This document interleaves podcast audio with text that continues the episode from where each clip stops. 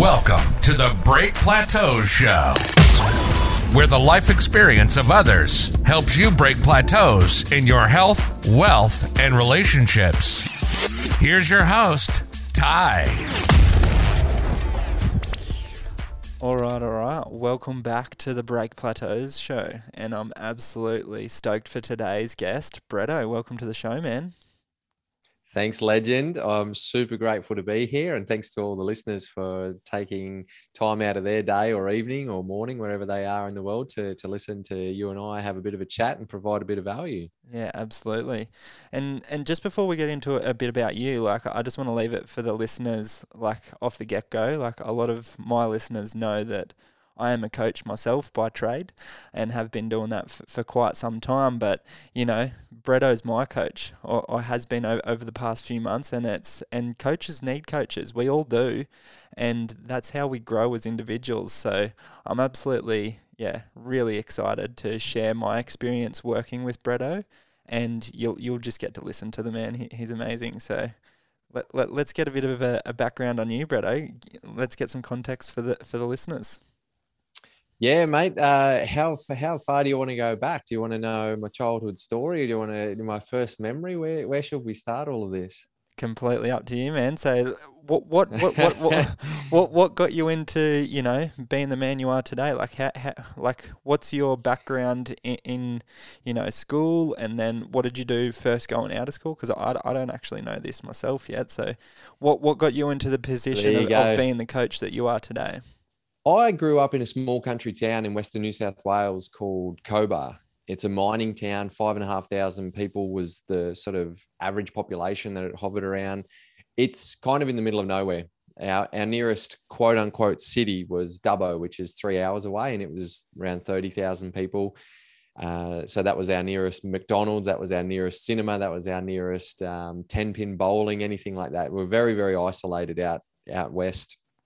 And I went away to boarding school for year seven and eight at uh, Leeton area at Yanco Agricultural High School, and it only lasted a couple of years, um, where I was actually a real shit of a kid and got asked to leave in year eight. So year seven, I won Citizen of the Year award. And then year eight, I don't know whether it was going through puberty or what it was, but it was a real transition in my life. And I got suspended five times for for things that happen outside of school, like you know, a food fight in the kitchen or um, fighting with other guys in our year after school hours and being in the girls' dorms and things like that, where, you know, in a normal country town, it's like I would have been hanging out with our chick mates at their house. It would have been, you know, we we were having fights as boys, um, as you do, and so I'm not trying to justify anything. I because one of those was was drinking. So yes, I was definitely um, a shit of a kid in that, and I got asked to leave, and I went back to Cobar High School and finished off school there. To be honest, it was the best thing that ever happened to me because from there there wasn't there's not much uh, available at Cobar being so isolated and so small, except that my grandfather uh, took me on, and I was really good at sport, and I was doing a lot of rep footy for rugby league and also with athletics.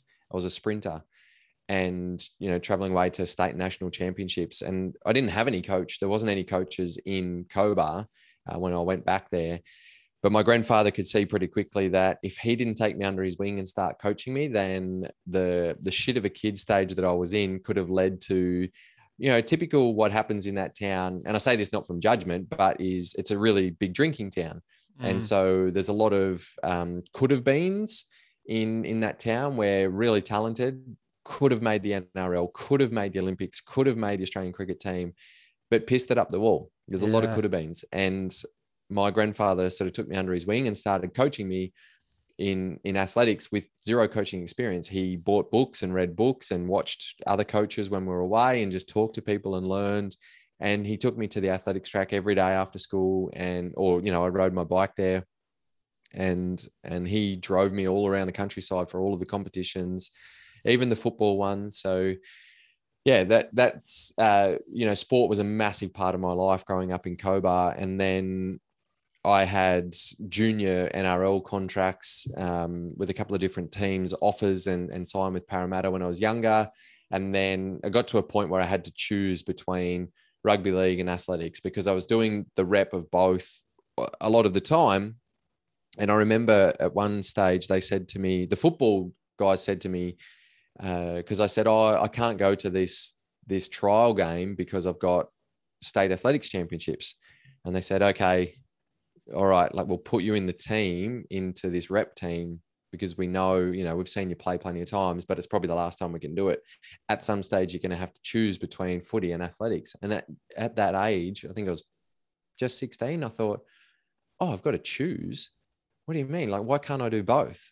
Yeah. And it just hit me at that stage of, yeah, right. And then I started to talk to my parents and think about it. And I thought, actually, they're right. Of course, I've got to choose. It took me a while to understand that because my whole life I just did everything as you do as a kid, right? If you want to. And so when I had to make that choice, I thought, how how do I make the choice? And my parents are really open and they just said, like, we're here to support you. Do you want to do footy? We'll support that. Do you want to do athletics? We'll support that. Mm. And I had opportunities in both to go to the AIS as a sprinter or to follow the NRL path. And in my mind, as a 16 year old, the way that I thought back then and the way that I experienced life was okay, I see that when guys go on NRL contracts as young guys, um, they bulk up a lot because they need to and put on a lot of muscle and and you know there's a lot of injury potential injuries associated with a contact sport. So I thought, what if I go to athletics and give that a crack for a few years, get really fast? Because then if that doesn't work out and I don't make my dream of making a Commonwealth Games team or an Olympic team in the future, then I'll be faster and stronger anyway. Yeah. And then I could probably transition back across to footy and then they could bolt me up so I wouldn't lose out. Whereas if the other way, it probably wouldn't be a good transition. Yeah, that was my mindset yeah. anyway. So I went with, yeah, so I went with athletics and uh, did two and a half years full time as an athlete at the Australian Institute of Sport, 100 and 200 meter sprinting.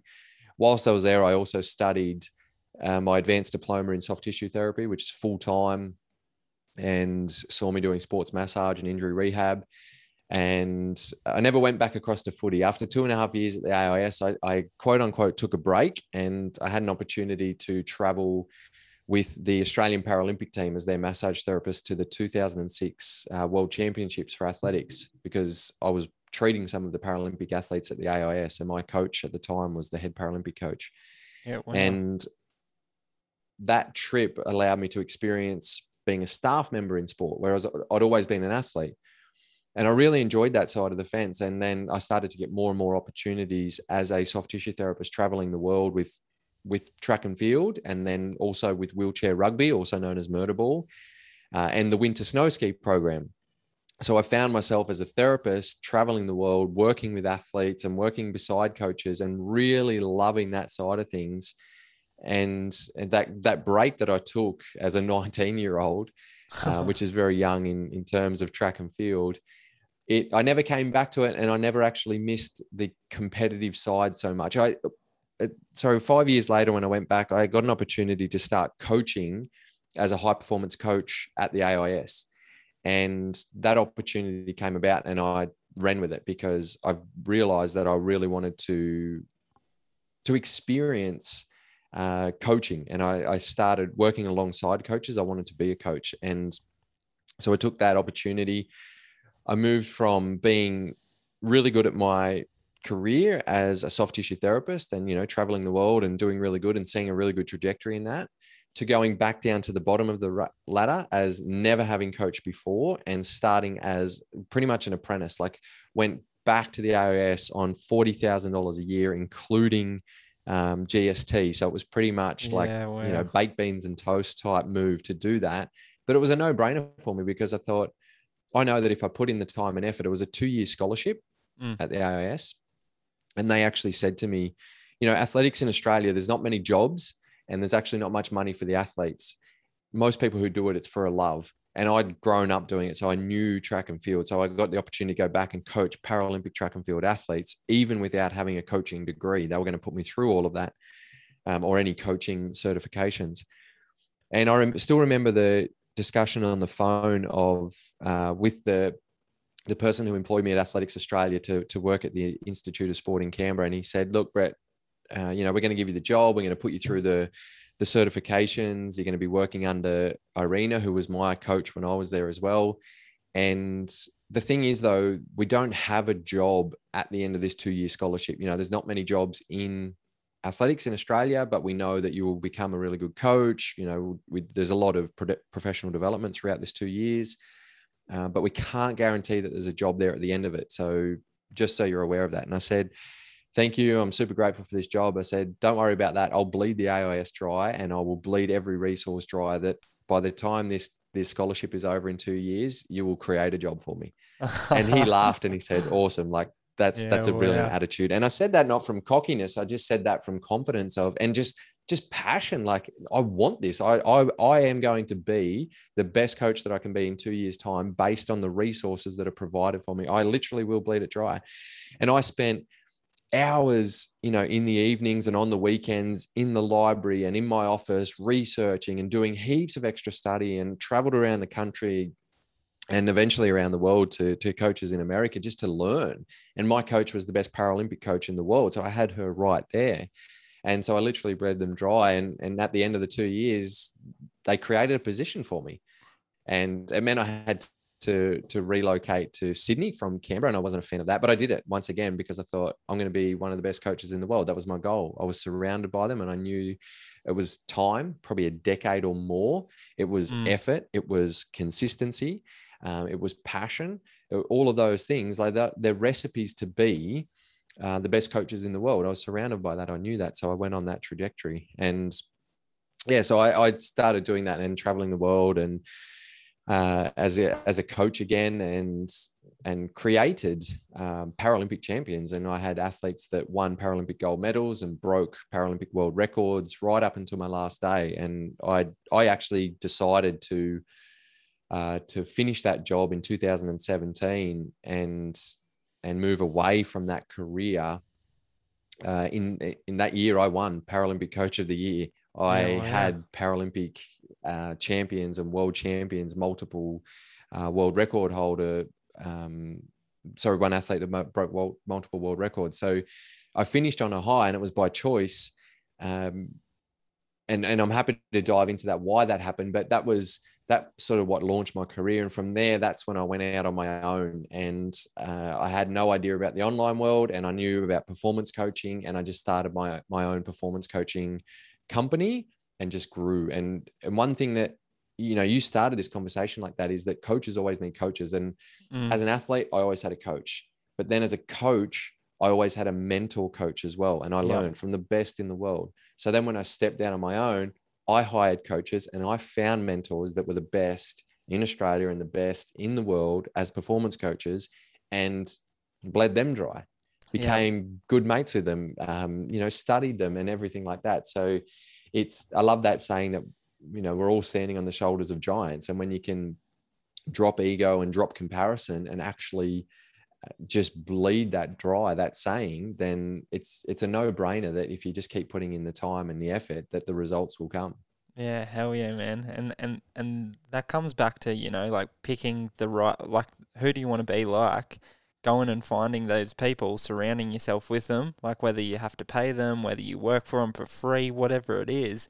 If you want to be like that person, that that's where it comes to is like I'm going to hire this person or I'm going to go work for this person for free or I'm going to go do something for them so that I can get learnings from them so that I can put that into practice myself. Like I've always been about that. Like that's why I've, for me myself, like when I first become a PT, I was like, okay, I'm a PT. I've got a, I've done a couple bodybuilding shows. I, I look good, but I want to be like educated as well. And that's when I started going and learning from Charles Poliquin, the Dan Garners, Luke McNally when he was, you know, had his head screwed on at, at that point in time, and then like people like Matt Leggy, and then I ended up becoming really good friends with a high performance coach at my university when I went there, and that's you know it's it's always evolving. Like you're like oh, and then I've got a bit of an interest over here, and and you, you, it's just putting more tools in, in your in your belt. Hey. Yeah, absolutely. And if anyone ever thinks that they've done with learning, then uh, they're kidding themselves. So, you know, if we ever think, oh, yeah, I've learned from all the best in the world and, you know, I've got it now, it's sweet. I don't need to learn anymore because there's, we can never stop learning. And that was one Mm. thing that I learned from my coaches, but that they would even I thought, oh, they know everything. You know, they keep producing these world champions and these Paralympic and Olympic champions. They know everything. And even I traveled to America and spent tens of thousands of dollars of my own money and funded everything and took unpaid leave from work to do that to learn from one of the best coaches in the world and he'd been producing Olympic champions for years and he had his own blueprints and he literally like gave out his blueprints to say, yep, these are the training blueprints. This is how we periodize. This is how we structure strength programs. This is why. But he still uh, would study and learn and absorb so much around the biochemical processes and neurological processes and everything like that. So you know, it just became evident to me every time that I would learn from the best and absorb wisdom that they were still absorbing wisdom and learning from who they thought were the best. Yeah. Not from a place of insignificance, but from a place of there is always learn there is always more to learn, especially when you're talking about with humans.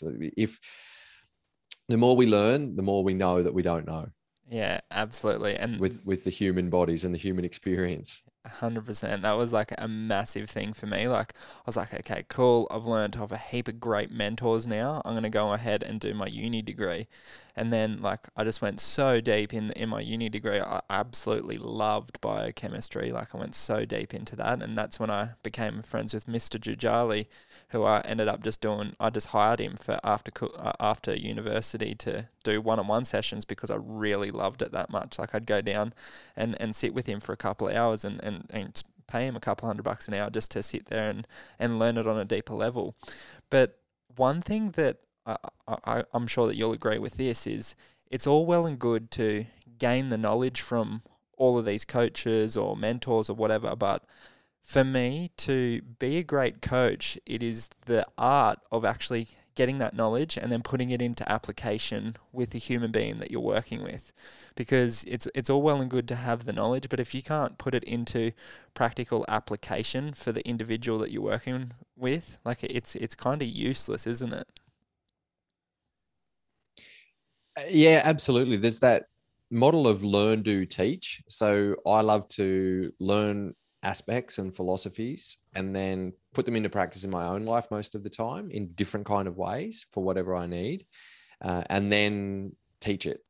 And you know you don't always have to go through that process but in alignment with what you're saying is we can you know you could learn that textbook knowledge of biochemistry and then you've got to if you try and apply that with me and give me that textbook knowledge you might lose me because i don't have the textbook knowledge that you do However, if you can decipher that textbook knowledge and come to me and just say, hey, Brett, just to eat this instead of this on a consistent basis. Uh, all right, cool. And then I come back to you a month later. I'm like, holy shit, like, look, I'm feeling so much better and I'm performing so much better. And in your mind, you've got all these calculations going on and all of this stuff happening. But if you gave me all of that, you know, you would have lost me. Yeah. And when I say me, I'm talking about us in general who who don't have as much information as you. So there's one of the things that I learned also from my mentors, or one of them in particular, his philosophy was with athletes, they should have a textbook knowledge of their sport. So if we're just turning up as coaches and just saying, just do that, just do it, don't explain why, then they're not going to get as much out of it.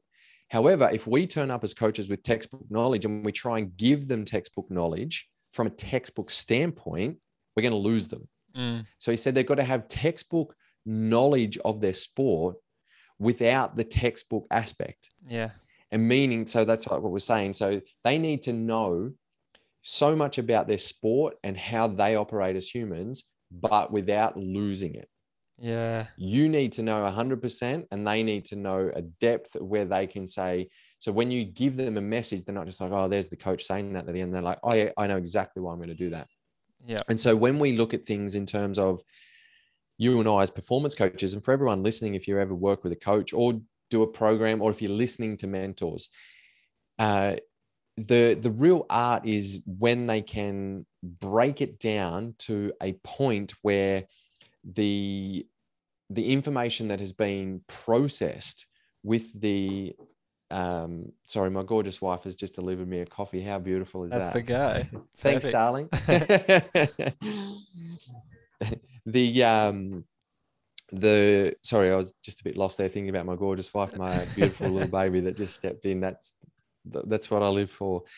Um, yeah, the ability to be able to decipher it. So know it, learn it, and then give it to a level where the learner understands why. So I know I got a little bit lost here, but let me explain how I work with. Let's just say, so I, I don't work as much with athletes anymore. So I've got some of my clients are athletes, but I mostly work with business owners and business leaders uh, in helping them, you know, similar to you, create breakthroughs in their health, yep. wealth, and relationships. I know things at a deeper level and how we operate as humans and our thought dynamics and and mindset and the power of the mind and things from a biochemical level and then I want my belief is that when we understand ourselves at a deeper level and we navigate life from that perspective, that's when we make cr- consistent breakthroughs mm. in our business, in our personal lives, in our health consistently.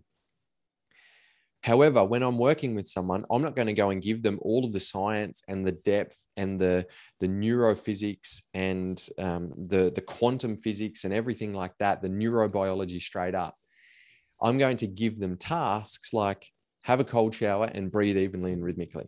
Yeah. And they, you know, they get all of these benefits from it. And in my mind, I'm like, that's because when they're doing the breath holds, they're, you know, they're increasing their carbon dioxide. It goes straight to their heart and their brain. It's increasing this capacity. They're they're creating um, great levels of their um, uh, noradrenaline, and you know this is what's happening with the dopamine and all this kind of stuff. And whilst I do educate them on that down to a point. At first, I'm not telling them any of that. No. I'm letting them feel the experience, letting them get over their bullshit stories before they get in the cold shower of, oh, this is really cold. Why should I have to do this? Oh, maybe I'll just do 30 seconds instead of three minutes, blah, blah, blah. All of those bullshit stories that we tell ourselves. You get in there, you do the even rhythmic coherence breathing, you overcome those stories, you get out and you feel like you can dominate the world. Yeah. So that's what I want is for people to be able to and then you know going through that and then i'll give them more information about that and later on in the programs or in our coaching as you know like with some of what i went through with you uh, it's it's kind of a gradual educational process with a practical element to it as well so you actually feel the benefits. Yeah hell yeah. And that, that brings up a, like a, a memory from Mickey G, Mr. Jujali, my, my uni teacher there, right? So I'll, I'll give a, an example for the listeners and uh, those of you who have been to the Gold Can I just Coast. say, sorry, I love that um, Mr. Jujali gets Mickey G. That's so Australian. I love that. Mr. Jujali. No, yeah. we'll just call him Mickey G. yeah, Mickey, Mickey G is a bit easier. Yeah, so like for me going into uni, it was like straight into biochemistry. So I was like, damn, this is like, I, I had the belief in my head from school. Like I, n- I never went well in chemistry or, or biology or anything because I wasn't very engaged at school, you could say. But because I was choosing to do this uni degree, I was like, okay, I've got I've got to get into this. And and luckily for me, I did have Mickey G as the teacher. And those of you who are from the Gold Coast or have been to the Gold Coast and have been clubbing, you would know Melba's nightclub, right? So pretty much the way that even I know Melba's nightclub. I went through the the Gold Coast uh, partying days for a few years actually when I was living there. Well, you've you've got to if you move there. you got you got that for a little bit, but um yeah. So so the way that he taught us metabolic pathways was talking to us about the nightclub. You know, when you walk into the front door at the entrance there, that was an enzyme and then he was talking about the bar and that was a different enzyme and then he talked about it. So it was a visual thing of walking into Melba's nightclub. So we walked through that and we we we role played in and out of the classroom and all that sort of stuff. And then he's like all right cool. Now you've got like that visual aspect of you walking through the nightclub. Let's match this up to glycolysis. And then like you know i was i was rattling off the whole 26 steps of glycolysis in in you know the first couple of weeks of being at university. And it's like without having applicable uh, like having that application of teaching it would have been much harder for me to learn. But like that that was bang on for me. So uh, um I really get that. It, it's it's pretty it's a pretty cool process when you can put that into application yeah, and what he's done there, if you follow Jim Kwik's work and his study on the brain and the way that we learn, or any memory experts that understand how to memorize is that it, they do that you create you go through your house and each object has a memory or Mm. um, you know shapes and different things like that so he was a really wise uh, lecturer and i wonder you were paying him a couple hundred bucks an hour after after you finished Yeah. to to get more education so he's it's a really good way to remember things and that's also knowing your audience really well too where you guys would have known melba's so you Yeah. could really put it into context and it makes it brings a bit of fun to the learning aspect Yeah, hell yeah. I've, I've actually done Jim Kwik's uh, Super Brain course. It, it's it's amazing. And when, when I did go through that, I was like, ah, that's what Mickey G was doing. like with, with So, yeah. you had multiple Melba's nightclub memories when you Yeah. did that program. yeah, absolutely, absolutely. But um, yeah, man. So one question that I do want to ask you, and I'm sure that it's probably burning for a few of the listeners, is you know we both coach people, but what what are some of the most common things that come up for you? But because like in my practice of coaching, like it's always seems to be similar things like I don't have the time or like all these types of things. But for me, what really what it always comes back to is most of the people that I work with they don't have a strong foundation and it's really simple things that make a huge difference. Like if you can have that consistency there as you were talking about with having that mindset of I'm going to be consistent for 10 years because I'm going to be the best one of the best coaches in the world. Like you know what I mean? Like you, you know that compounding effect of being consistent but what what is it that you're seeing in your practice that is um that's coming up as some of the bigger issues and, and what's some tips to overcome that Brilliant question. And the thing that comes up for me the most when you ask that question is only because you said it with time. So the thing about time is I work a lot with busy entrepreneurs and business owners uh, who are family oriented as well. Mostly work with men, but I also work. I have female one-on-one clients, and I'm running a women's only program as well. So very busy people. And the thing is with when we're busy is we don't we think we don't have time to put ourselves first and invest into ourselves. So time is definitely a factor. And what I find is that when I can help the guys uh, get over this story that they're telling themselves that they don't have time to do it, and I get them to commit to the program or to the one on one coaching and design everything so it fits into their busy schedules, make them realize that they actually, the only thing that they do have is time. mm, So what I mean by that is, you know, it's that uh, that same thing. Everyone has the same 24 hours in a day. It's how you choose to utilize them. And you know, with my coaching, I say to people, if you've got time to scroll through social media, if you've got time to listen to the radio or watch Netflix or listen to a podcast, you've got time to do this work because they're short clips in videos or audio recordings that you can plug in anywhere you go. Uh, and the busier you are, the more you need this. Because what the busyness means when we dig down, okay, too busy for what? Well, I just don't have time to do this. I don't have, like, I don't even have time to see the family. I, I don't have time to, to put my health first. And I don't have time for this. Okay. So, and this, this helps to answer your question around the challenges because one of the, the biggest things underlying all of this is uh, the most common thing is people lose, people forget why they do what they do people lose the memory of why they get into business or why they chase certain aspects of their career. Because if you go back to me at the start when I said, I'm going to bleed the AIS drive for everything you've got, there was so much passion in that. There was zero cockiness. It was just confidence. Because the difference between cockiness and confidence is cockiness is, I'll tell you how good I am. Confidence is, I'll just go and do the job and the Mm. results will speak for themselves and and that's what I did. I didn't go through saying I'm, I'm bleeding the AIS. Look at me, I'm achieving this, I'm doing this. Look at my athletes, blah blah blah. I just went and did what had to be done, and I put in the hours and the time and the effort, and and I knew that okay, that's that's a simple recipe. So there's a lot of passion there, and uh, the reason why I wanted to do it was because I wanted to help people improve their lives, like athletes, and especially working with Paralympic athletes. You know, I work with some guys just lost their leg six months ago.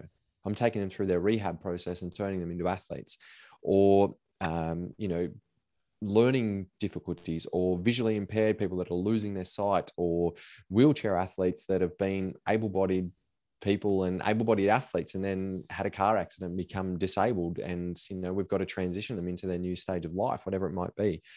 So working across those aspects but when going back to for everyone listening if you remember whatever stage of your career or your business you're in there's a passion that puts you on that trajectory there's a belief that you can achieve greatness or change and impact either the, the planet or someone's life or animals' lives if you're in, in that realm. There's an element of impact within all of that.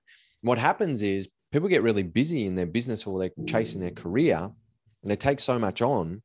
And, and let me just say there's zero judgment in all of this. One of the things that I, I say to people is I suspend all judgment. I drop all judgment. The only reason that I will explore or speak about things is to help bring out the best of you. So I have zero judgment. This is people I work with. This is stages I've been through the busyness and the doing, and we start doing all of these things. We've got to do this, we've got to do that, we've got to do this, we've got to do that.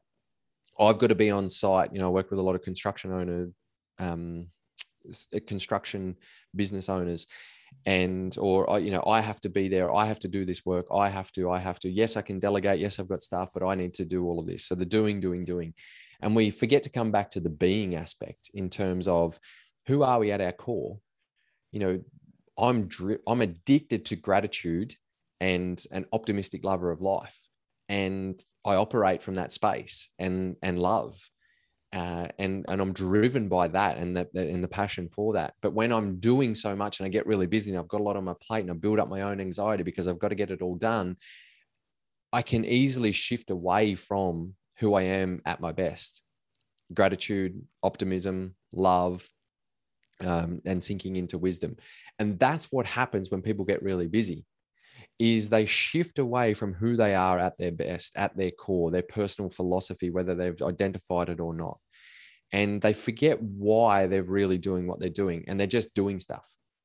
They forget that element of, I did this because I'm really passionate about it and I want to elevate that gratitude. I want to elevate that optimism. I want to elevate that impact. I want to elevate my health, my wealth, my relationships. I, that's the reason I want to do this. And they get really busy and that all gets shadowed. So that's why when I hear people say time, when they say, I don't have time for that program, I don't have time to invest in a coach, I don't have time for all of that. When, as soon as I hear that, I, that's when I say, when I know all you do is, all you have is time. You've just got to dedicate it differently. And once mm. they do, you know, some of the guys, um, you know, two businesses, four kids, super busy, working in their business a lot. And, you know, hearing the thing of, oh, I really don't have time for this, but there's something within it. And, and just trust me, just trust me, just, just trust me. Let's create that time. And then bang, you hear them talk about my business skyrockets my my relationships are better than they've ever been because we help them shift that time we help them reconnect to who they are at their best which infiltrates and has that ripple effect through their family life through their business life with their staff with their clients. People you know the law of attraction is that if you're operating really busy and you're that busy person and that doer and you know the fear or the anxiety that comes with all of that you're going to attract clients that are in that space as well but when you can operate your businesses and your family life from that place of love and connection and empathy and gratitude and optimism and passion and pride and all of that then you're going to attract clients in that same capacity. And that's where you all of a sudden you might be busy And there's nothing wrong with being busy but you're in control of the busyness and it's not in control of you. So that is a huge game changer for people when they can really start to just dedicate their little bits of time a little bit more aligned. Mm. Yeah, wow. Well, I'll put my hand up straight away. Remember when I first started speaking to you?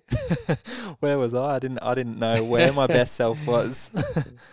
like it was just, yeah. Just just for the listeners, when I, when I first reached out to to Bretto, um, I haven't shared a lot about yeah my experience with marketers and all that sort of stuff, but when I became, you know, started to become pretty successful as a PT, I decided to spend money on a marketer and, and get a website built, all this sort of stuff. long story short, I went through four different people and spent $23,000, just shy of $24,000 on marketing and, and whatnot. And that all ended up, you know, giving me no return on investment. so that was what, eight or nine years ago. And I decided that, you know, this people are useless and but I just didn't come across the right people, and this was my headspace at the time. So I'll figure this out on myself. So I was doing the coaching, like doing about 50, 60 hours of coaching a week, PTs and consults, and then doing everyone's programs on top of that, plus figuring out how to do all the marketing stuff. So fast forward to now, and just before I met you, Bretto, like I just quit because I went back out to FIFO work for a little bit when I moved back from Bali. And then I'd quit that, and I was like, you know what? I want to be a coach again. And then I also decided to launch a marketing agency at the same time because it was in in a bit of demand. And I kind of really lost myself because I was so busy building everyone else's businesses on a marketing front that I didn't know what my purpose for that was. My only purpose for doing the marketing agency at that point in time was to get myself away from the rigs because I knew that that was in such high demand. And when I first like became, you know, in contact with you, you were like, well, what do you actually want to do? And I didn't say anything about the marketing side of things at all, did I? And um, yeah, it's it's been a bit of a transition now. And then I was like, oh, but I've put so much work into this marketing agency. I, I don't want to let it go. And then you're like, well, what what's holding you back from you know delegating that a bit? And yeah, since working with you, like I got the first VA when after our, our first session, and now I've got a full fulfillment team in place. Whereas I can, you know, help out coaches and consultants, bring them on, put the system in place with them, and I'm excited about that. And then I have my fulfillment team, you know, take care of that so I can focus on my coaching again. So, um, yeah, it's a, it's a bit of an amazing process and that in listening to you talk about that again and and this is what i loved about working with you it was you know you're an action taker and to be honest i only work with action takers i can pick up pretty quickly in our um, application calls whether people are action takers or not but what you said there was you know you'd lost yourself and you the reason you created your why behind that marketing agency you said one there was a need for it but two you knew that you could help people and mm. coaches mm. and like there was you know there was a good purpose behind that however when i said to you there's no limitations here. What what do you actually want to do? You didn't mention any of that. So it became really clear that that part of what you're doing is actually detracting you from living your best life, from showing up consistently as your best self. And living your best life doesn't mean I'm always traveling, I'm always adventuring, yeah, I'm always on holiday, whatever it means. It means the ability to show up as who we are at our best, to your ability to be grateful, optimistic, happy, joyful, content, passionate, all of those empowering conditions consistently. Because we don't have that, all of that isn't available to us just on the weekends when we're not working. Bullshit. It's available to us as soon as we open our eyes and we anchor into our blueprint. And with every choice that we make, even in our busyness, even with pandemics or screaming kids or business demands, everything, we can still show up as our genuine best self in that way. But you were clouded by that busyness that you took on for a good reason. Mm. So that's why I say there's zero judgment about it. We generally take on these extra businesses or extra roles or extra jobs in the thought that, well, that will generate more income, which will create me freedom or that will help my staff and give them more work, uh, which is really good. But then, you know, it creates all of this other stuff. So when we look at and what you were saying there, and this is what everyone uh, experience. Sorry, not everyone. This is what most people experience: is high levels of stress and often burnout. Yeah. And so stress starts to manifest itself in relationship conflict with your partner, less time with your loved ones, uh, health issues. So God, the amount of people that I've worked with that have hit autoimmune diseases um, and then reverse them through natural ways, uh, whole different conversation itself. But you know, it doesn't have to get to that point. But there's you know, there's burnouts, there's illnesses, there's I've got the flu, uh, these kind of things. Health is generally the the deteriorating factor. Um, one of my clients, bone cancer. It manifested in bone cancer, and we got him through that naturally, and he's reversed that and everything. But there's different ways that manifest. So when I say to guys, I say, guys, when I say to everyone, why are you doing what you're doing? Because at the moment, what you're experiencing is a lot of stress. And what stress is doing to you is it's uh, it you know you, high levels of stress is impacting your health. It's deteriorating your relationships. It's for men, it's um, decreasing the amount of testosterone that your body is able to release, which for, for men isn't great. Uh, it's decreasing the amount of oxytocin for everyone isn't great. That's our love hormone. That's our cuddle hormone. We want to feel that more more often. Um, it's you know it's impacting us in so many different ways, and kind of listing those out. Is that why you're doing what you're doing? Because yeah. that's what's happening. So you're doing what you're doing in terms of more business, more roles, more tasks, doing, doing, doing, and here's the byproduct. This is what's happening to you based on what you're doing. Is this why you're doing it? No. Okay, if that's not why, let's dive in deep and re explore why you do what you do. Well, the reason I do it is I, I actually want, you know, I want to do it because I want to provide for my family. I want more quality time with my family. I want to enjoy my hobbies more. At the moment, I can't because I've got no energy on the weekends or whenever I finally get a chance, you know, for four weeks a year or whatever it might be. Um, I'm doing what I'm doing to to impact people more. Whereas I find myself in the office just grinding more, whatever it might be. So let's look at why you're doing what you're doing, and uh, sorry, why you know the byproducts that you want from it, and let's realign to that. And so every day when you open your eyes, and through every business decision that you make, and every conversation that you have, you know that you're moving towards that. Let's mm. make our decisions around that better version of yourself and these these better byproducts these healthier ones, these happier ones, because it's only when you start to realign with that that you know that you are in alignment. And there's a great book, I can't remember the lady, but she she spent a lot of time in hospice care and spending, you know, the last weeks and months with people uh, that knew they were going to pass away. And the most common phrase, the most common two words at the end of their time was, I wish. And it was mm. often followed by, I wish I spent more time with my family. I wish I didn't work so much. I wish I looked after my health better. Those kind of I wishes. So I look at that and I'm going to live till I'm 110 and I'll be running when I'm 110. So I look at my end goal, me personally, and I say, okay, when I'm 110, I'm not saying I wish, I'm saying I'm grateful for. Yeah. And so I reverse engineer that near, eh, reverse engineer that now and say, okay, so what if I was to die tomorrow? I'm not going to say I wish, I'm going to say I was grateful for and or next week or next year. So that doesn't mean it's that YOLO, you only live once, go and you know live recklessly. It means every day I anchor into my blueprint, which is so my my personal philosophy is every day is an opportunity to love deeply, impact significantly, embody wisdom, and have fucking fun. Yeah. And so every day I write that down, I think about it, I repeat it, and I live it.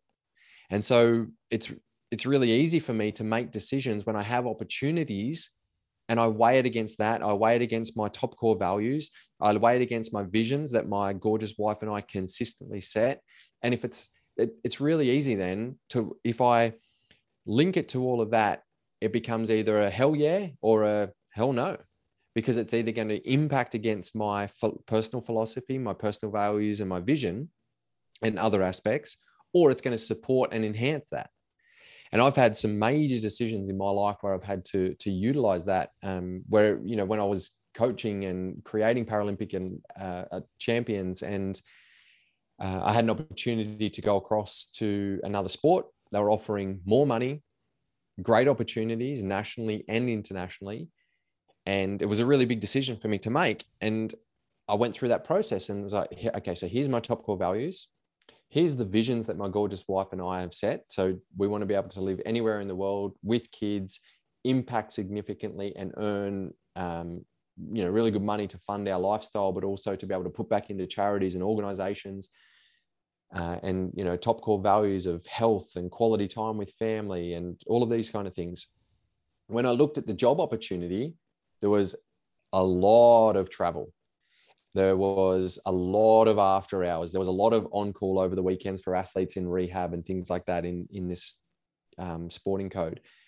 It became really clear to me that if I took that job, I was clashing with my values and clashing with my vision. It was going to be an amazing opportunity, but it's not the life that I wanted to live. Yeah, wow. I didn't want to be doing that. And I'd been traveling the world so much, you know, as a single person or I had girlfriends over the years, but I didn't have kids. And my partner and I at the time, who's now my gorgeous wife, we didn't have kids when we set these visions, but we knew that we wanted to have kids. And yes, we want to travel the world, but we want to take our work with us and we want to be together and connected and adventures. And we want our kids to learn the wisdom of the world and, you know, find their mentors and things like that. I don't want to be away for months at a time without my family and then have to come back to them. And I have zero judgment. You know, some of my best friends do that in the mining industry, like what you do with FIFO, or do that still as world's best coaches in different sports. I have zero judgment. It just became really clear to me that that wasn't the life that I wanted to live. And so, talking back to what we were talking about earlier, I looked at my trajectory in the sport, sorry, in the career that I was in, and saw that, hang on, that's where I'm going. Even if I say no to this other job in sport, that's where I'm going in the sport that I'm in. As one of the world's best Paralympic coaches, my mentors travel a lot and we have to do that. And we're working a lot on weekends and after hours. And that's great because our athletes get amazing results. But I just started to think, hang on, these guys are away from their family a lot. Mm. And it starts to impact with my visions and my top core values and my personal philosophy in different ways. And I became it became really evident that ah, this trajectory that I'm on to be one of the world's best coaches, it's not actually where I want to get to. So, you know, I went through major adversity in my life that really shook me up and changed my perspective of the human experience a bit as well. But so that in in alignment with weighing things up uh, with my values and my personal philosophy allowed me to just say, and that's why I ended up quitting my job at you know when I won coach of the year and I gave them three months notice and um, told them that you know what I have a deeper purpose and passion to impact the lives of hundreds of thousands of people.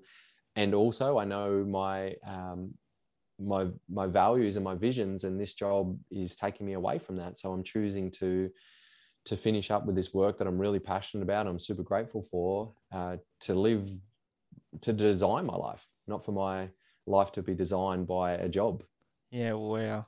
I, I feel that because I, I literally uh, only a few months ago um, got an yeah, yeah an opportunity there to go back into the, the construction space and it was like a really well paying job. And then I was just like yeah I, I did that that weighing up of okay is it worth it? And then after having a, a, a speak with Sky it's like we want to travel around Australia in a bus. Like we ca- I can't be in a job where I'm doing you know a nine to five or six days a week on a construction site. Even though it's good money like I wouldn't be here for Oki every single day. I wouldn't be able to travel at all. And what's that for? So I can save up to get a mortgage so that I have to stay in a job to pay that off for the rest of my life? I, I don't know. So like that was yeah, that that brought up a lot for me because I've made the decision, you know what? I'm going to keep going with what I'm doing now, and, and it's starting to come to fruition that I'm, going to be on a way better wicket than what that construction job was, and I'm going to be traveling around with Sky and Oki doing exactly what we said we were going to do anyway. So it's a, it's a pretty cool thing to, you know, make that hard decision or it feels hard at the time and then to see see the see the benefit at the other other side of that, hey.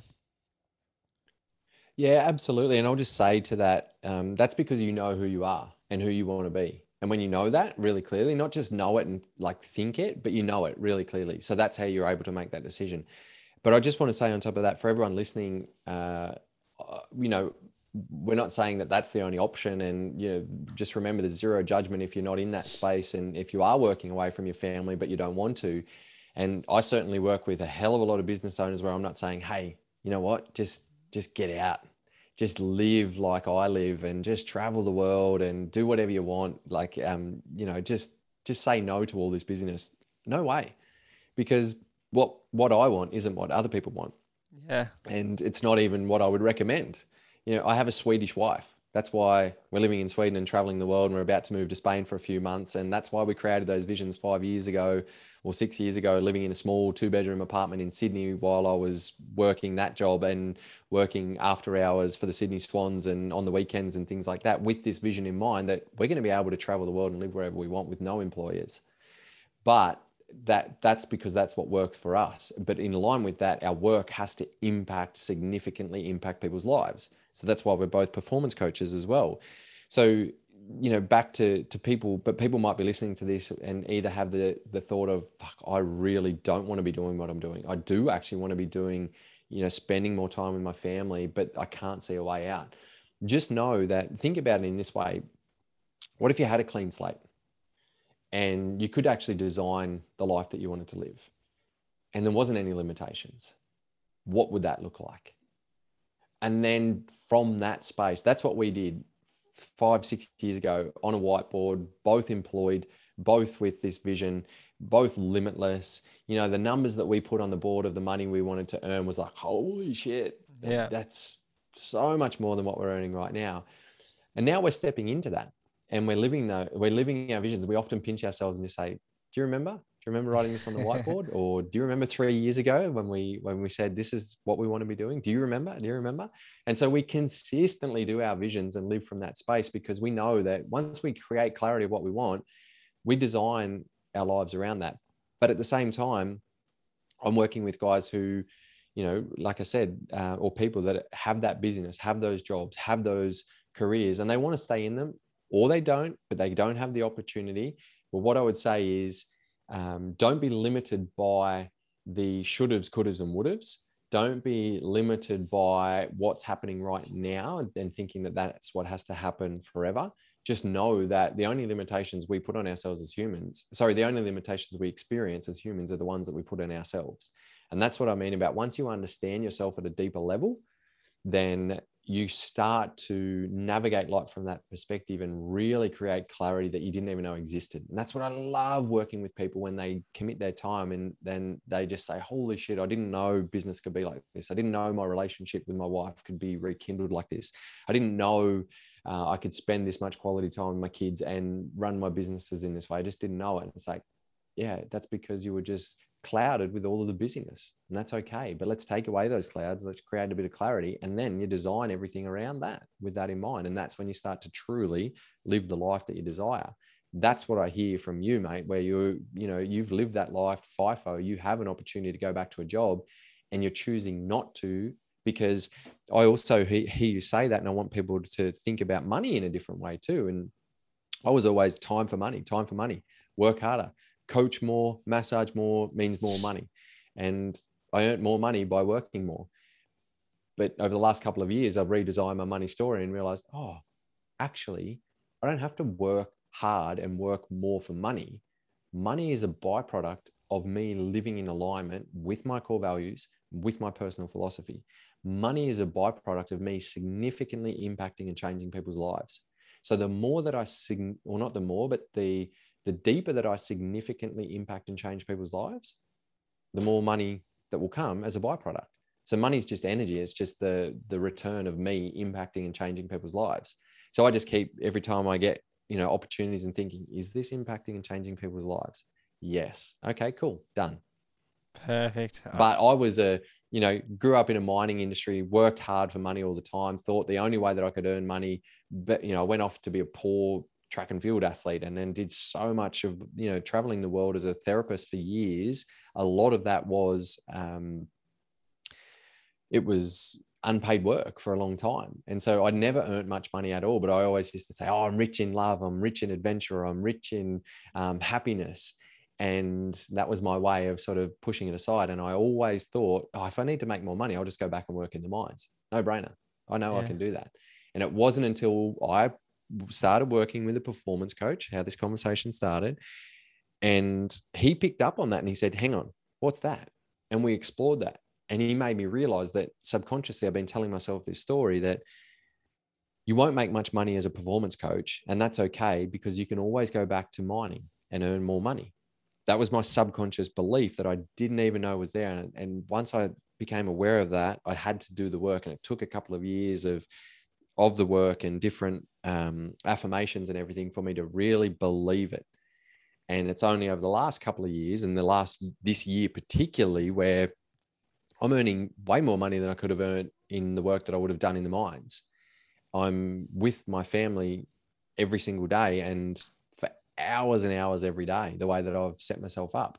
And I'm impacting and changing people's lives at a deeper level than I ever have before. So it's just this beautiful thing. And, you know, it's not even about the money, it's about the, um, the, the exchange where that money comes from yeah. and the why behind it and the purpose. And then the redistribution of where that's going in terms, you know, when I sink into wisdom and you realize that uh, those who create wealth from impacting and changing people's lives, and this doesn't have to be through coaching. This is, I help, I've got clients who own plumbing businesses who are impacting and changing people's lives significantly. And when we re-establish that why for them, their businesses skyrocket because all of a sudden their apprentices, you know, they're the time that these business owners are putting into their apprentices. And I say to them, let's make it, I want your clients to want to ring you to get the cat out of the tree. That's how much they trust you and that's how much they respect you because of who you are as genuine people when you show up to a job. And so you bring that attitude in and that culture through a whole plumbing business or a whole construction business, and you watch everything light up. And the, you know, you watch money fall out of the trees for them or mm, you know i shouldn't put it like that you watch their bank accounts grow because they get more work from that perspective because they're significantly impacting and changing people's lives in those small kind of ways and they're doing a bloody good job while they're at it yeah, hell yeah. I love that, Bretto. That, that's absolutely amazing. And it's such a good way to, you know, look at life and exactly what you're doing every single day. And that all comes back to your core values, doesn't it? So um, I, I am quite conscious of time, and yes, I know you've got some, you've got a call coming up and whatnot. So we'll we'll begin to wrap this up a little bit. But just before um we we we get to the end of this and wrap this up, give give the listeners a bit of a rundown on what's coming up for you because I know you've got a few uh, coaching programs that are just starting, and I, I am gonna actually release this episode in the next day or two. So I know you've got a female one coming up next week. I, I, I heard you saying before. Yeah, yep. I'll give a wrap up to that, and then um, I'm, I'm happy to go over time a little bit because I do want to share a little bit of a personal story that I know will will help um, people put things into perspective if you don't mind. But yeah, absolutely. Yes, the the women's women's only program is called Up Level. Put yourself first to take your health, wealth, and relationships to the next level. So that's uh, I've got special guests joining me, women um, experts in different areas of women's health and uh, even menstrual cycles to understand our uh, our emotions, our training, our eating habits around the menstrual cycles, uh, other health, nutrition, female experts, and also um, deep state repatterning experts as well. Uh, so that's an eight week program, and and that came about because I run men's only programs online and a lot of the ladies in my the legendary ladies in my community said Robbo, we're seeing you do this for the men. Can you put something together for the for us ladies as well? So I've done that, and I know it'll be awesome because of the experts that I've got involved, but also because of the commitment from the people who will join.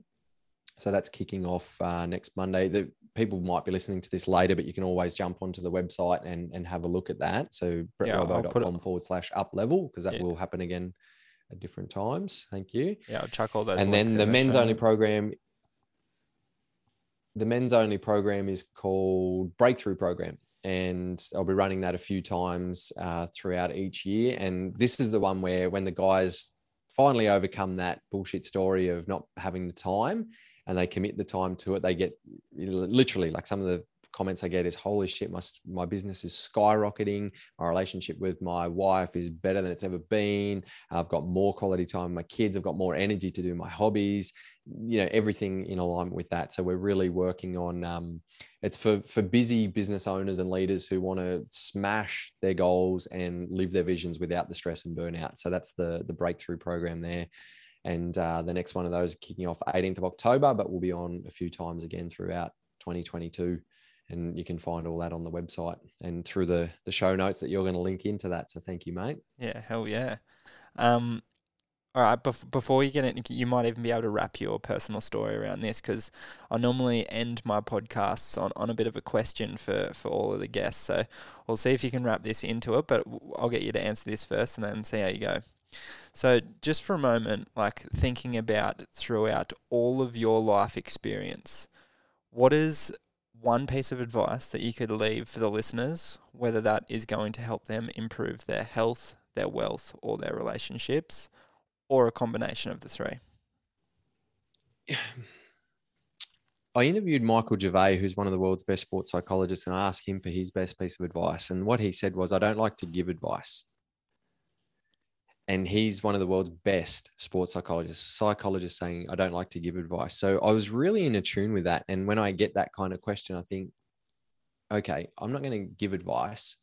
I'm going to share a belief and I've already mentioned it throughout this, but I believe that when you know yourself at a deeper level and you do that work and then you navigate that life from that perspective, you will make improvements and huge enhancements in your health, wealth, and relationships because we when you understand that your thoughts, your feelings, and behaviors are all linked, and how much control you have over your mind through what you listen to, what you watch on TV, uh, who you surround yourself with, and how you form your belief systems. When you understand all of these processes and you navigate life from that perspective and you make the required changes, that you know the health, wealth, and relationships. It's not this big thing that we have to try and improve or find or create.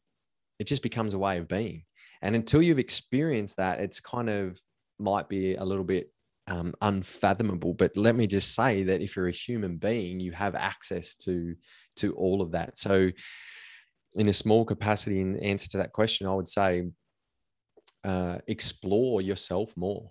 Find out what it is that you can learn from a coach, from a mentor, from a program, from a, a book, from from a resource, and just keep diving into that because it's endless, but it's also limitless which is which is awesome.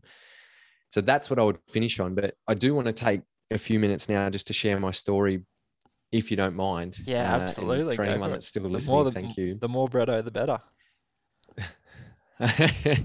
I did quickly message my next call uh, to say that I will be a bit late too, by the way, so I'm okay going over.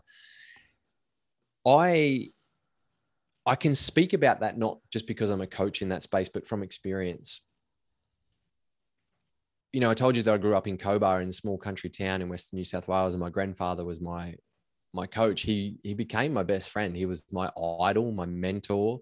He was healthy, and you know, we used to train together. And uh, he and my grandmother were madly in love, happily married for 53 years. My grand my parents split up when I was three. They always stayed good friends, but I didn't see love between them. So I learned love and respect from my grandparents and they would cuddle and kiss each other and dancing and kissing each other on the neck and you know whispering sweet nothings into each other's ears they were they were just beautiful examples of love uh, and they were both my best friends we would you know we'd travel together we'd do the city to surf together we'd train together with my grandfather um, we'd laugh together as we got a bit older we'd party together a bit as well it was they were just amazing human beings and really good community members and really good business people. They they created so many businesses. They were entrepreneurs without probably putting that word to it ever in their lifetime. Um, in, you know, in a small country town, they were very very well respected community people, and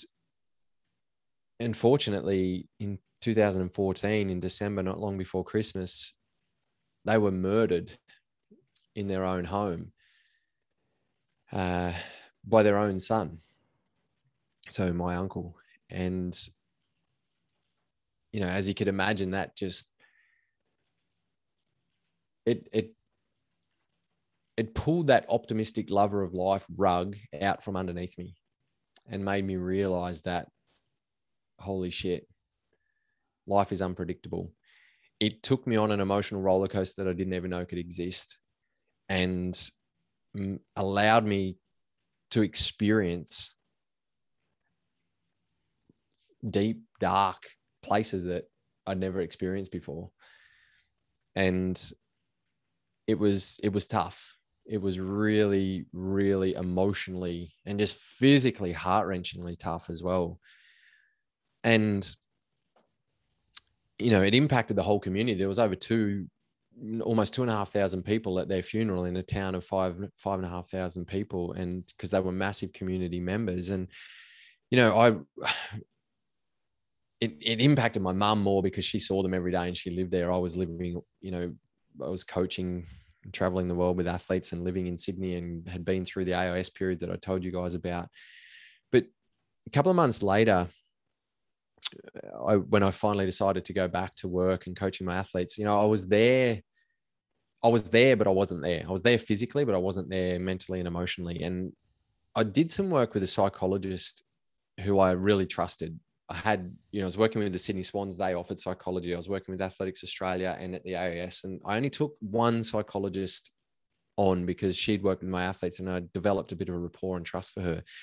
But I remember sitting in the office and she knew about the whole story. And she said, I was telling her about it again and how I'd lost my best friends and my mentors. And, you know, I never lost anyone close to me before. And, and she said, Robbo, it sounds like part of your life has ended.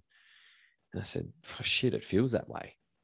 You know, I, it, it literally feels that way. And I've never lost anyone close to me before like this is just something i don't even know what to think and how to experience this and this darkness and and you know i had a lot of anger and resentment as you can imagine towards my uncle and and just confusion and sadness and disappointment all of this heart-wrenching emotion. And and i'm sitting there crying and she said you know robbo you're going to become more of a whole person after going through this experience and I remember sitting there with my head in my hands and just tears rolling down my face. And I thought about what she'd said. And I slowly looked up and I had this big smile on my face, tears rolling down my face. And I said, Kate, that is the best thing that you could have ever said to me because every day all I think about is being a bit better version of myself so I can help my athletes and my friends and my family and people around me be a better version of themselves.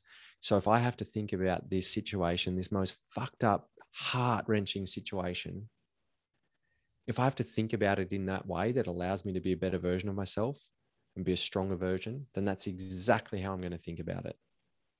And that was a mindset shift for me. It was a turning point where I started to look at things differently it didn't change the situation. And it wasn't like all of a sudden I was my happy, optimistic self all of the time again. But it allowed me to, to look at things differently and realize, okay, so I I am going to be a better version of myself because of this situation, if I let it be. It started to turn me from victim mentality into the victor of my circumstances. It started to take me from anger and frustration and resentment back across to gratitude, I started to sink back into how grateful I was for those relationships with my grandparents, how grateful I was that I could see things differently, how grateful I was for the love and respect and the, the you know, the everything that they had taught me. And I sunk into that more. And and that allowed me to really see things differently. And you know, I had a couple of sessions with Kate, and one day it hit me, and I realized, oh, hang on, she's using some techniques with me in these sessions. I'm a coach. I understand philosophies and techniques. Mm. I wonder what they are. So I called her up and I said that to her. I said, Kate, I've just realized you're obviously using some techniques with me. What are they called? And she said, it's it's called she laughed and she said it's called acceptance and commitment therapy and i said right who wrote the books what are the courses how do i learn more about it and she she laughed again she said yeah okay i think you're ready so start with dr russ harris he wrote a book called The Happiness Trap and, and learn about this acceptance and commitment therapy. So I did that. I, I downloaded the book and read it and thought, I was got really excited and thought, you beauty, you know, I'm going to learn here. This is going to be awesome. And it took me on that emo- emotional roller coaster again. The acceptance and commitment therapy aspect is it wasn't an easy ride. Um, but I went on that ride and, and it taught me a lot. And that just put me on that trajectory. I ended up doing Russ's courses. I learned that. I studied more around neurolinguistic programming, human behavior, uh, lots of neuroscience aspects and and emotional intelligence courses and you know breath work and emotional intelligence together and different things like that and that's why by the end by 2017 so my grandparents were murdered in the end of 2014 i went on this journey and I started to really see things differently, understand my passion and purpose differently, and see the human experience differently, and and want to help other everyone. Not I shouldn't say everyone, but more humans other than just athletes and understanding the power of the mind. And that's why I went down that journey. So, you know, I, I still anchor into that every day, and I find my grandparents with me every day in different ways where I see you know, you can see that window behind me. There's two trees out there. I've never told anyone this. There's two trees out there that I look at every day that I anchor into with my hand on my heart, and it's my grandparents. And I'm the words that I use is that I'm enhancing and optimizing their legacy every day. They were huge community members, so it means a lot to me to contribute to community and make that significant impact in people's lives. Love and respect, you know, part of my personal philosophy that I shared with you is every day is an opportunity to love deeply. And so love, I, I start with love. Love is everything. I lead with love and I come back to love. Uh, and it comes from that. So I, I, I went out to, you know, you hear people say, I'm going to live their legacy. I'm going to live this person's legacy. I went out to live their legacy. And at that time, I had a different coach as well. And I told my coach that, and he said, Robbo, I challenge you to not live their legacy. I challenge you to enhance and optimize their legacy and live your own legacy. And that really like that hit me. I said, that's brilliant. That's brilliant. That allows me to live my life, my visions, my values, my purpose, and at the same time enhancing and optimizing my grandparents' legacy. So I'm ensuring that I'm living my life. So that helps me accumulate all of my whys in alignment with you know our visions and why we're doing what we're doing. And i just wanted to share that with everyone because it's hard for me to talk about but it's also important for me to talk about because i know that people everyone listening has you know one thing that i've learned is that it doesn't matter what happens sorry it matters. It's not about what happens in our life it's how we choose to respond. Yeah. It's in that choice that every every single person has that either elevates us and helps us, it helps us or it hinders us. And I can say that from, you know, my family who haven't been through the same journey. Some of my family members are still suffering. I haven't suffered for a long time. I've experienced the sadness, but I haven't suffered for years. But I've got family members who still suffer because they haven't done the work and changed their perspective. It's not about what happens to us, it's how we choose to respond. I've worked with Paralympic athletes who have lost both of their limbs and become, you know, amputees or paralyzed and completely switch their lives. And you talk to them now and they say, I don't think I would reverse what happened to me because my life is better now. And that's because they utilize their adversity to their advantage. It's not about what happens to us, it's how we choose to respond. You can look at that in terms of business failures, relationship breakups, loss of loved ones, injuries, whatever it might be. It's not about what happens to us, it's how we choose to respond. And that's how I know, in answer to your question that you just asked there to wrap up, I challenge people to explore the depths of who they are at that deeper level and navigate life from that perspective. Our mind is absolutely limitless, but it's also the only limit that we put on ourselves. I know that through experience with myself, with everyone that I've worked with, from Paralympic athletes to busy business people and business leaders um, to to just seeing life from that perspective. Wow, Bretto! Like, I, I, I don't know what what else to say other than thank you so much for sharing that because, yeah, that just that just really hit home for me, and I'm so grateful to have come into contact with you and and been able to go through a coaching journey with you, and what you're doing is absolutely amazing. So any of the listeners that have resonated with anything that Bretto has said, like I'm sure that they all have, um, you you guys can all touch base with him in, in the links beneath uh, the, the show notes in here. Um, and if, if you want to tell people how they can contact you through social medias or anything, you, you can leave that here at the end, Bretto. Thank, thank you very much for that. I'm super grateful for your time. Yeah, uh, brettrobbo.com is my website. And you can find everything there. And at Brett Coach on Instagram and Facebook, Brett R O B B O, Coach.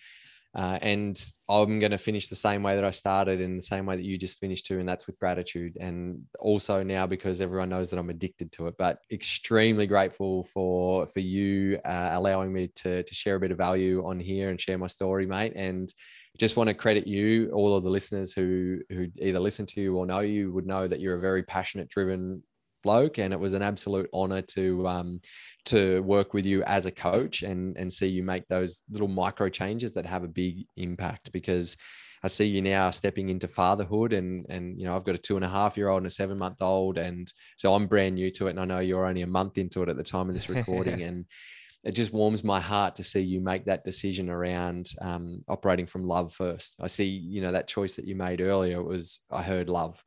You, you made it from love, and uh, and it's it's really beautiful to see. So so I would say, you know, to you, just keep shining your abundant love light to the world, my man. It's it's awesome. Thank you very much, Bretto. You're an absolute legend. Talk soon, man. Thanks, champion. Super grateful. Thanks, guys, for listening. Thanks for listening to the Break Plateau Show. If you like this episode, leave us a five star review. Connect with us on Instagram at break.plateaus. And as always, head over to breakplateaus.com and get the show notes and more free resources.